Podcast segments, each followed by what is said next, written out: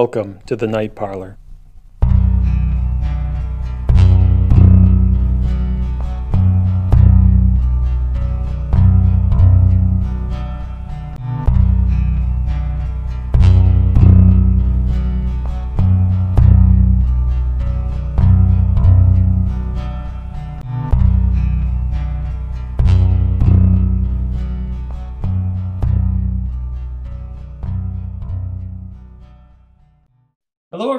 Welcome back to the Night Parlor. I'm your host, Joshua Rex, once again. Today, I'm excited to be speaking with horror author Tylor James. Tylor lives in Sweet Hollow, Wisconsin. He's a member of the Horror Writers Association and has had stories published in Hypnos Magazine, Cosmic Horror Monthly, Penumbric Speculative Fiction Magazine, The Literary Hatchet, the Other Stories podcast, and several anthologies. He is the author of the collection Matters Most Macabre and has most recently, well, I'm sorry, and most recently from Weird House Press, the collection uh, Beneath the Jack o' Lantern Sky Tales of Sweet Hollow. Tylor, thanks so much for joining me in the night parlor this evening. I'm thrilled to have you. Thanks very much for inviting me on, Josh. Uh, very excited to discuss with you. Well, first off, congrats on your new collection. Um, I want to start by talking a little about Beneath the Jack o' Lantern Sky. Uh, it's set in a town called Sweet Hollow, presumably Wisconsin. Uh, yes. Where did the idea for this specific book come from? And I guess as a follow up, how long did it take you to write these stories? I would say that it took me about a year and a half to write these stories. And the greatest influence for the book is um, Ray Bradbury's The Martian Chronicles, just because he had the idea of having all these short stories that would interconnect into uh, a bigger picture or a bigger narrative. And I always thought that form was uh, very interesting. So that's what I tried to do with Beneath the Jack o' Lantern Sky. Most of these stories I wrote in the uh, cool comfort of my basement during the summer. And uh, during the winter, um, a lot of these stories I wrote when I had a job as a um, basically a security guard for a shut down uh, dairy factory. And I had to make a round of this crumbling, gross old place once every hour. And I wrote books on the clock. And it was probably the best job. It was the best job that I ever that I ever had and along a lot of the stories in this book uh, were written there as well. And I, am primarily a short story writer. I not uh, uh, not a novelist, although I am working on a novel now. It's in its second. So I thought that this was sort of my my cheat to getting as close to a novel as I can at the moment, which is stringing a bunch of short stories together and interweaving characters and and of course a, an overarching theme. Well, I think uh, I, I, can't recall, but is the Martian Chronicles? Does Ray Bradbury actually call that a novel? I, I think he might loosely. I think he does call it a novel. Yeah, yeah. Yep. So, so it's that's that's interesting. I bet you had plenty of inspiration too, walking around that abandoned uh, factory. That must have been uh, must have been pretty chilling in areas. I'm guessing. Yes, there's many times. Uh, well, especially because I was doing overnights so uh, you would do a double take every once in a while. Oh, did I did I see that out of, of the periphery of my vision? Did I? And of course, you have these these old uh, pipes that are clanking when the heat comes on and so forth. Yeah, you were there by yourself, working by yourself at this place. Yes. Yeah. Wow. Yeah.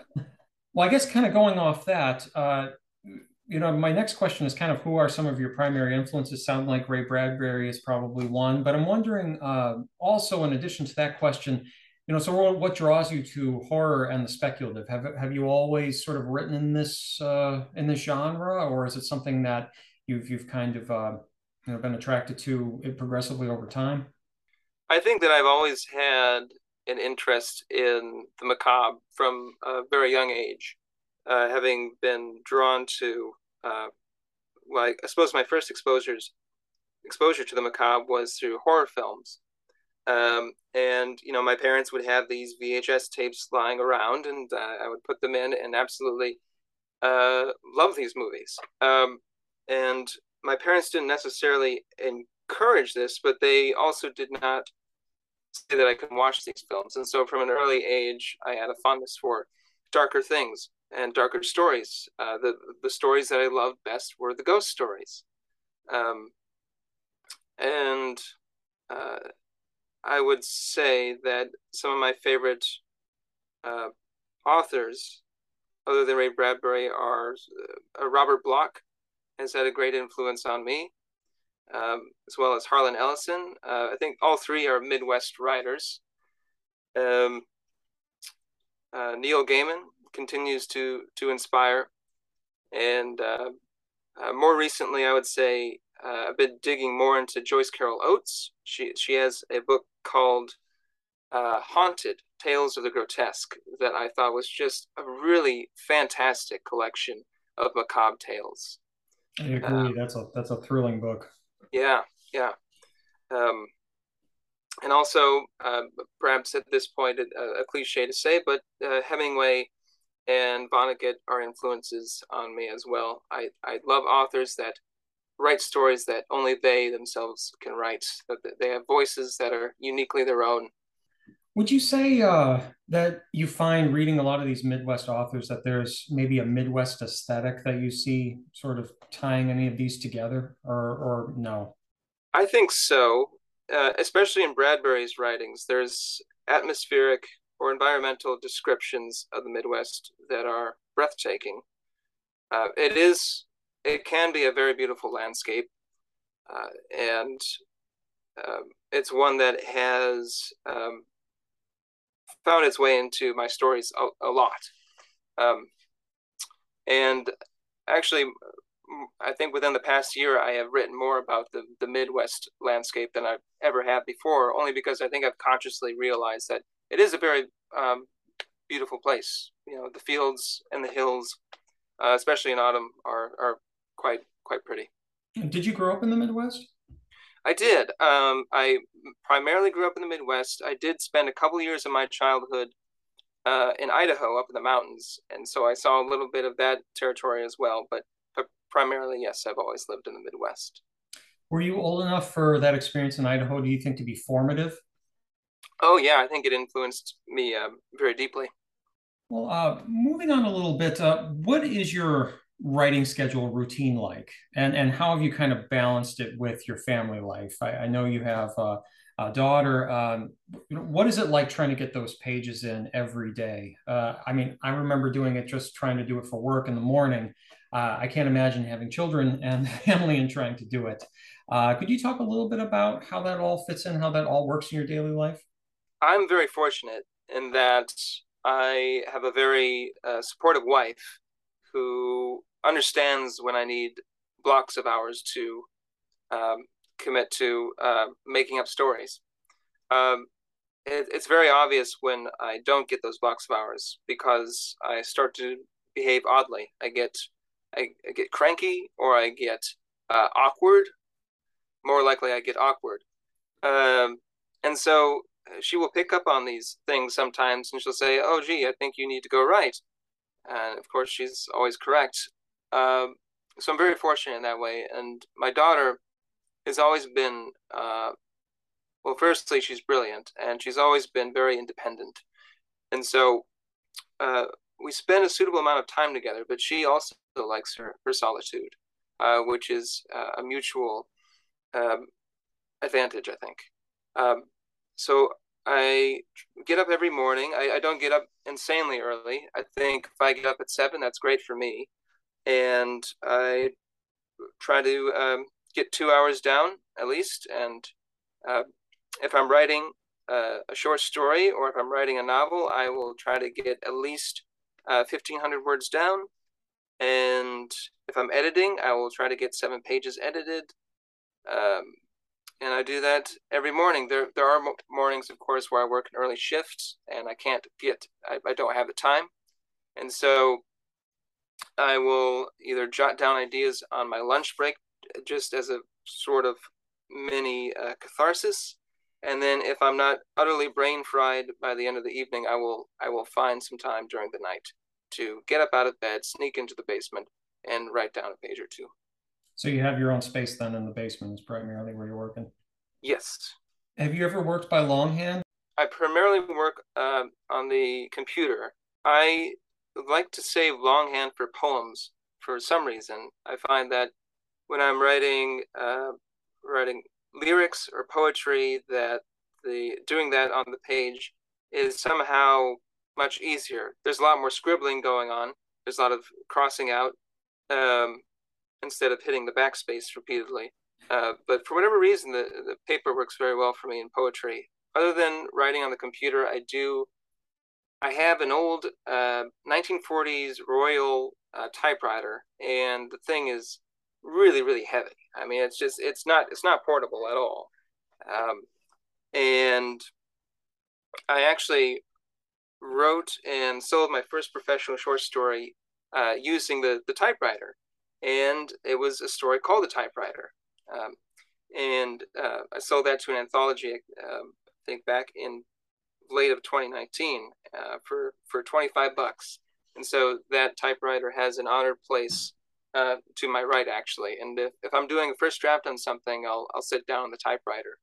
Or if I want to sit outside and I don't want that glare of the sun on the computer screen, um, I'll bring the typewriter out and you know clunk away.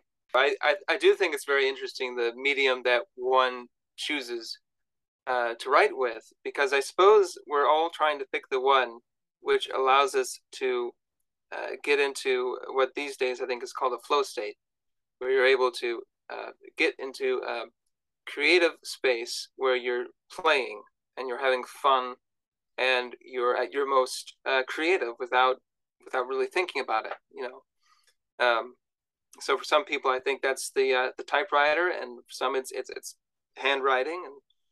And um, I think that if I think any of those mediums would be would work for me if I I prefer the com- the the um, the computer, but if I were you know if I had no choice and and I had only a notebook and a pen or a typewriter, I think I would easily, after some time, find my way into that same steady creative state.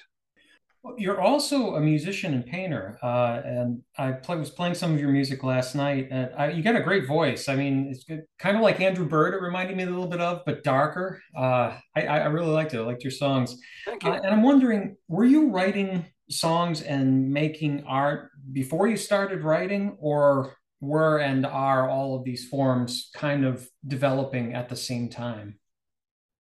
Before I thought that I would be a writer, and I've always been writing off and on, but never with great determination was I was I writing. Um, but in my early twenties, I learned how to play guitar and a little harmonica, and I thought, well, in, in all my naivety, that I would uh, be a, a, musician, and so I started writing my own songs and, and playing in dive bars, and um, and that was interesting for a while, um, and I still pick up the guitar now and then.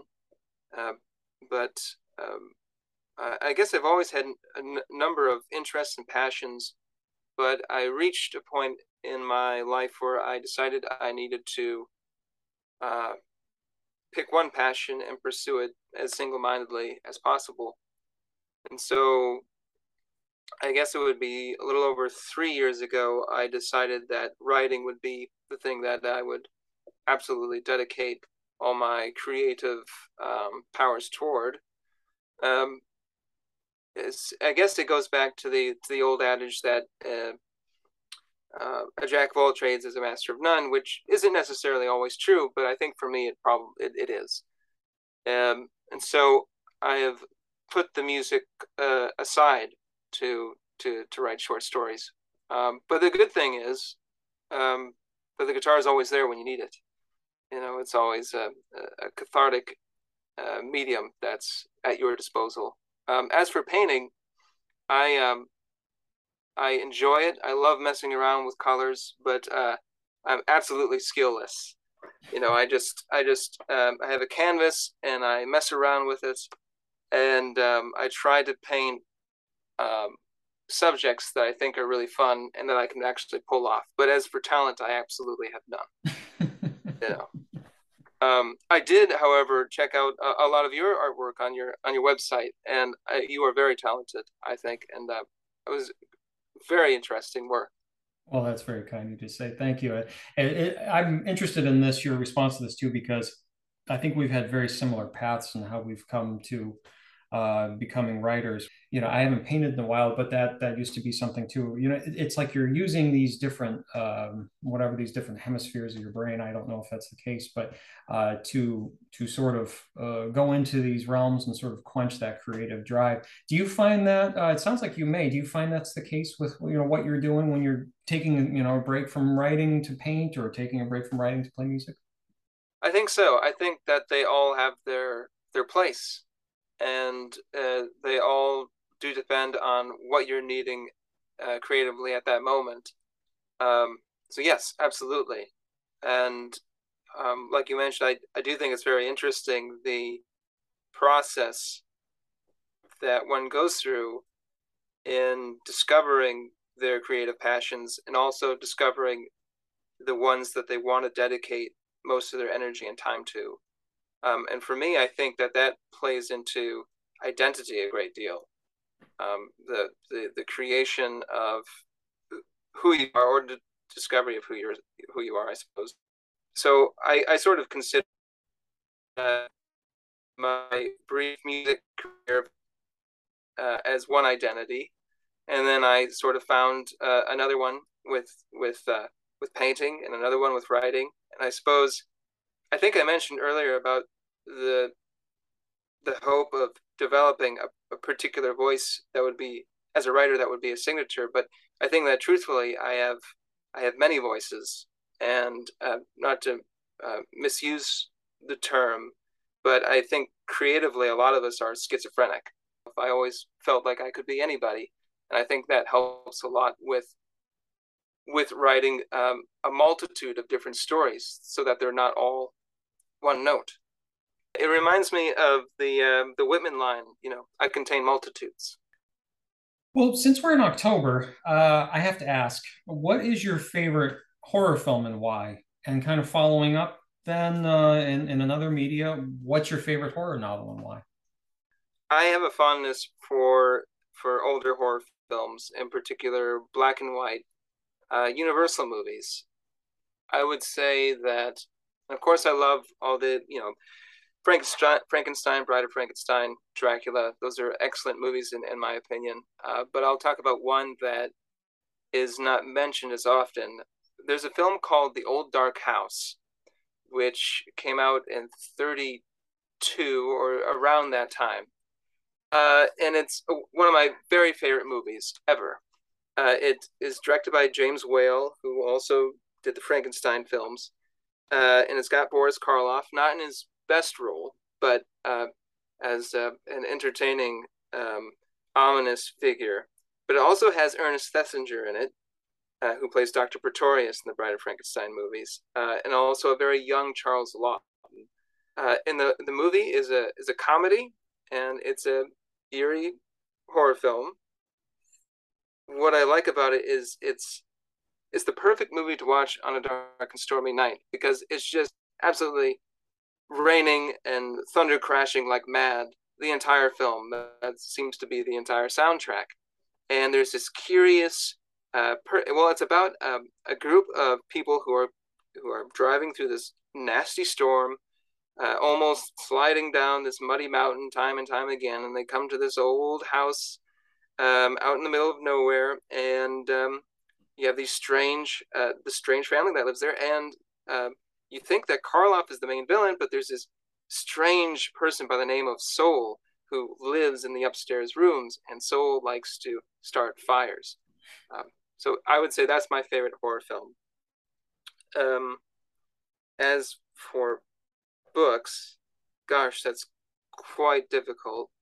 I would say the collected stories of Robert Bloch, Volume One, is one of my favorite books as well as, uh, let's see, to look behind me here. Uh, yes, the essential Harlan Ellison.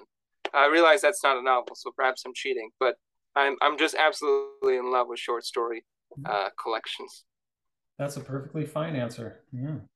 Uh, I love the old Dark House. I know that film. I saw it uh, actually, incidentally, just like a year ago uh, for the first time, and was struck by first just how weird it was, especially for the 30s. Uh, and then, of course, it's got uh, a very young Gloria Stuart in it too, uh, who yes. was the old woman in Titanic, which I was uh, shocked to see. Yeah. And uh, yeah, I mean, you're absolutely right. I mean, it's it's an interesting Karloff film. Uh, it is so moody and so well done for how early it is. Uh, the the the use of the car, the contrast of, of the really ramshackle kind of house, uh, the the incessant rain that's just way too hard to be real rain. yes, I yes, love absolutely. all those aspects about it. Uh, you know, the, the way that there's there seem to be some aspects of it too that um, that sort of prefigure a lot of things you see in horror movies with the surprise couple just showing up then you know later on and you know the discussion by the fire the rising tensions all that uh, yeah i'm really glad you mentioned that film. That that's a that, that's a that's a fantastic one. Oh Tylor what are you going to read for us today? I'm going to read uh, the first two pages of i believe it's the fifth story in the new book and it's called night of the child. This story is my my absolute ode to the Halloween holiday. Uh, there are approximately, think there's three or four Halloween stories in this collection. Um, so they're not all Halloween tales, but they all sort of elicit an October feeling. Uh, but this one is my my ode to Halloween, and it is about um, three kids who are going to explore a very creepy old house. Um, and so this is the beginning of the story and sort of the descriptions that lead up to the to the events. Night of the Child. For every small town, there are a few universal traits. The pretty girl next door, the downtown drunkard, the old man with the snarling Doberman, male men beware, the English teacher who pens mystery novels, and then, have you guessed it yet? Yes, of course, the haunted house. Like a malignant growth surrounded by small town perfection, the hideous tomb like dark of an ancient Victorian looms its shadows over lush green grass and towers its blackened chimney into crisp blue sky. A grotesque obelisk, a rotting spine that shivers in moonlight. Even in midsummer, a breathtaking October chill consumes every child who bicycles past the manor. If particularly daring, they'll glance up at this anachronistic monstrosity and wonder Did they see something twitch the dusty curtains just then? Did they hear skeletal fingers scratch the window? Or was it merely wind turning the rusty weather vane? The heart pounds in such moments. The heart pounds, the skin crawls, and all the mystery of the world doubles. For a child, that which constitutes the natural and unnatural, the real and unreal, are contentious prospects ones that will not be settled until they reach adulthood. A child's world is one of magic and paradox and impossibly spooky things. For adults, the manor was merely an eyesore, something to be cursed and eye rolled for lowering the real estate value. Adversely, the children found the decadent old house on the corner of Block and Liver Street inestimably frightening. Its very existence seemed to rage and rebel, an expectoration in the face of natural order. There was no name for this tumorous estate save for the manor, a simple enough moniker which nonetheless sent chills down the spines of any kid who saw it, or even so much as listened to its legions of legends. To the manor's left, Kenny Vandermeer's house stood with its two car garage, well manicured lawn, and white picket fence. Kenny spent most of his time alone, reading books. To the manor's opposite side, Anna's house appeared identical to Kenny's, save for a turquoise front door as opposed to lacquered azure. A conformity of houses, strategically aligned into columns and streets, squared upon immaculately trimmed estate, formed the natural order of suburbia. The Victorian manor, with its weathered clapboards and grimy windows and black shingle checkered roof and sagging porch and paint chipped door, remained a monster, a misfit, and a metaphor. To all the children in the Midwest town of Sweet Hollow, this gigantic, squalid structure represented, quite simply, the unknown. Kenny, lying in bed reading a science book, gazed out his window at the ramshackle manor and felt as if he could gaze upon the face of the unknown itself. And I'll stop there. That's just sort of the descriptions that lead up to all the fun uh, events of that story. Yeah, that's excellent. I love how you talk about the difference between how the kids and the adults see it.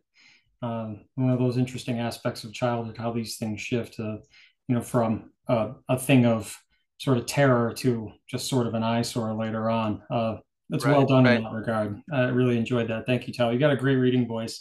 Uh, that is from Thank Beneath you. the Jack O' Lantern Sky Tales of Sweet Hollow by Tylor James. Appreciate it. Uh, so tell me what's next for you? What are you working on right now? Right now, I'm working on the second draft of a novel. Uh, again, I mentioned earlier that I'm previously a short story writer, but right now I'm writing um, a Halloween novel uh, for Weird House Press. Uh, I'm in the middle of the second draft uh, right now. This, uh, if I can pull this one off, it'll be my, my debut novel. Other than that, I have a whole heck of a lot of short stories. Uh, every day I'm drumming up new ideas for new stories.